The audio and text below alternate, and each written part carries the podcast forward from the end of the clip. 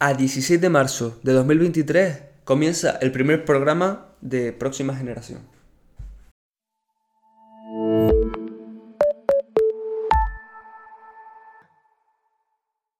Antes de empezar con el primer programa del podcast, quiero poner un poco en contexto de por qué he creado este podcast. Este podcast realmente lo he creado porque creo que es la vía que más asemeja a mí a la hora de expresar mis ideas o pensamientos de cualquier tema. Y realmente creo que si Spotify no me lo tira abajo si me caliento, he decidido comenzar por un tema que creo que es muy importante. Y mucha gente creerá que no, pero la desmotivación realmente es lo que hace que nos levantemos cada mañana con ganas de hacer algo. Creo que la mejor forma de, de empezar es con mi caso propio, ¿vale? Yo hasta hace una semana me encontraba totalmente desmotivado. Y no me refiero con esto a triste, hay que saber diferenciarlo. Pero me sentía que estaba atrapado en la rutina. En mi día a día sí, yo me levantaba, iba a clase y ya después lo que tuviese que hacer, pero no tenía ningún reto, no tenía nada. Entonces, una persona que no tiene nada, no tiene ningún objetivo, no, no tiene esa, esa chispa por hacer cosas. Algo diferente, algo diferente a la rutina, porque algo que se vuelve rutina deja de ser especial. Yo llegué a la conclusión de que me encontraba desmotivado uno de los tantos días que mis amigos y yo ahí en Las Palmas nos íbamos a, a un mirador o alguna playa con una cervecita, chilling, hablando de la vida. Y les pregunté, entre muchas otras cosas que solemos hablar, sobre si se encontraban motivados. Algunos me dijeron que sí, que tenían algo, algún proyecto, ya fuera con la, relacionado con la música o con cualquier tema. Y otros me decían lo mismo que yo, sin más. Es decir, no me encuentro ni motivado ni desmotivado, simplemente sin más. Entonces con esa cervecita en la mano y el bocata de 2 euros del Pixar Roger, que está de putísima madre, empezamos a pensar en proyectos para eh, salir de esa desmotivación. Me sorprendió que la mayoría sí tuviese algo pensado, pero la mayoría no lo llevábamos a cabo. Y esta conversación creo que la tuvimos hará más de año y medio tranquilamente.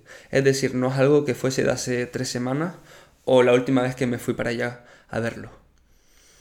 Pasando el tiempo de esta conversación, empecé a ver cómo algunos de los que tenían ideas comenzaron a llevarlas a cabo. Y realmente eso me dio la motivación a mí de decir, oye, ¿y tú por qué no? ¿Por qué tú no lo llevas a cabo? O sea, realmente mis amigos han sido mi motivación para hacer esto. Y desde el primer momento que tuve la idea del podcast empecé a comentárselas. Oye, ¿qué os parece?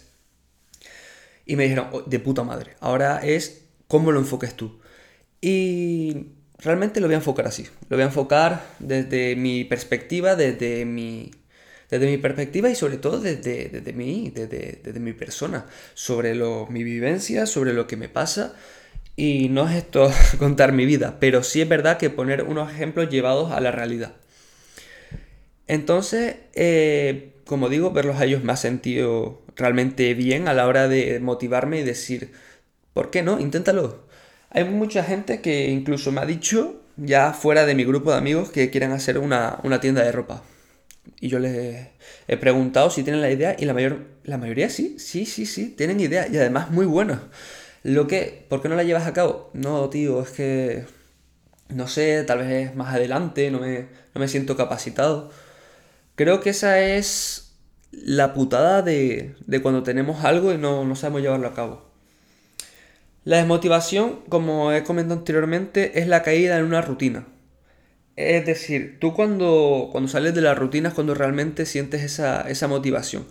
Un ejemplo así tonto que se puede llevar al fútbol, por ejemplo, es que, por ejemplo, cuando eres pequeño, está muy bien jugar la liga, está de putísima madre, te vas a jugar contra este, contra el otro. Pero cuando llegaba la Danone Cup o alguna de esas, ¿no? Que, que venían equipos de fuera, que, que se presentaban más cosas, Realmente creo que eso era una motivación. Ojo, yo nunca fui a ninguna, ¿eh? Yo, yo estoy contando desde, desde, mi hermano que sí fue y yo vi como todos esos, todos esos niños se lo pasaban de putísima madre. Decía, hostia, están motivados. Y pensando, digo, es que es algo tan sencillo como salir de la rutina. Por ejemplo, tú cuando te vas de viaje, no es lo mismo madrugar para ir a clase que para irte de viaje. A ti, cuando te vas a levantar a las 5 de la mañana para irte de viaje, es que te la pela es que al revés, estás deseando levantarte incluso antes para coger el vuelo. Entonces creo que realmente la motivación viene por la salida de la rutina, como puede ser un viaje, una competición, es que cualquier tema lo podemos llevar a cualquier ámbito. Entonces, el problema real es eso, la caída de la rutina. Y esta rutina la podemos llevar también al ámbito de la pareja.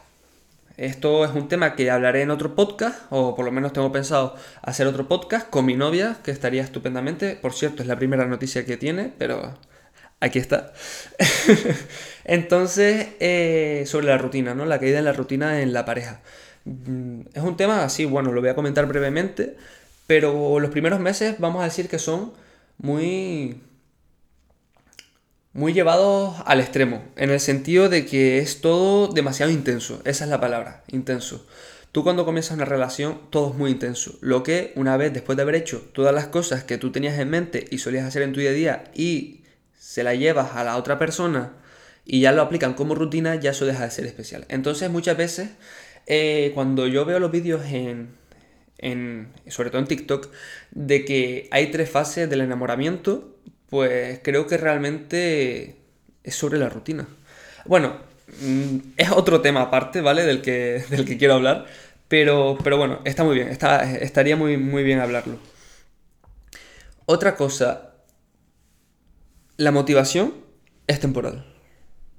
Es decir, no vamos a, siempre vamos a estar en un momento donde necesitamos más. El ser humano no se suele acostumbrar y decir me siento satisfecho, no, normalmente queremos más.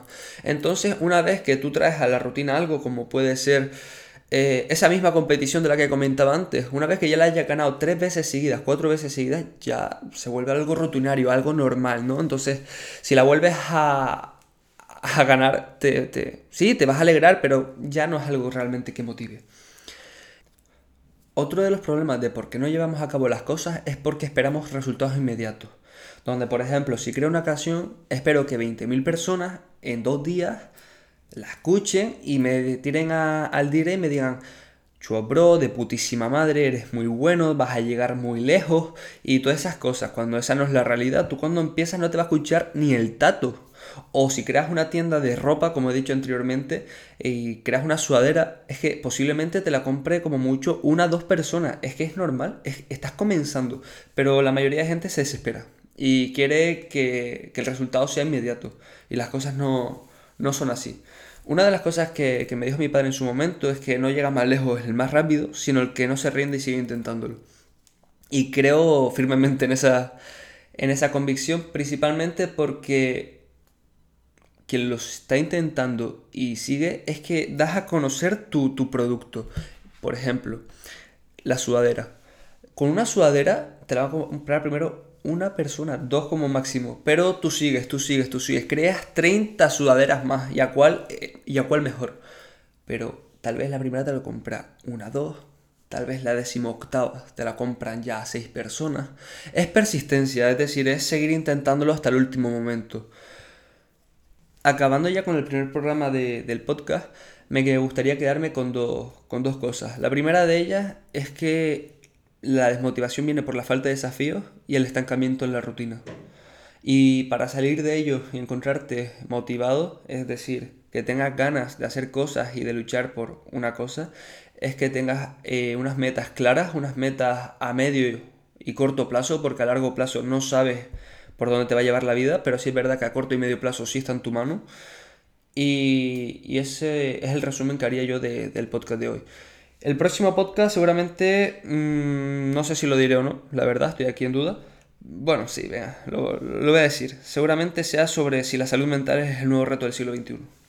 Vamos a hablar del suicidio, ¿vale? Que no sé por qué, bueno, sí lo sé, pero es un tema es un tema tabú y cómo romper con, esa, con esas barreras ¿no? ideológicas donde mucha gente cree que, que el ir al psicólogo, por ejemplo, es para gente que esté loca o ese tipo de, de, falacias, porque realmente son falacias que la gente dice y piensa, y hace llevar a esa gente que realmente lo necesita a, no poner énfasis en ello, a ayudarse a uno mismo, porque eso es otro, bueno, otro podcast también del que hablaré, que es el de tomarnos tiempo para nosotros mismos, pero no sé, creo que es un tema que podría estar interesante, tanto el tema del reto de de la salud mental del siglo XXI como el de tomarnos tiempos para nosotros mismos, que también creo que, que el cuidarnos a uno mismo y es la mejor forma de también cuidar a los demás.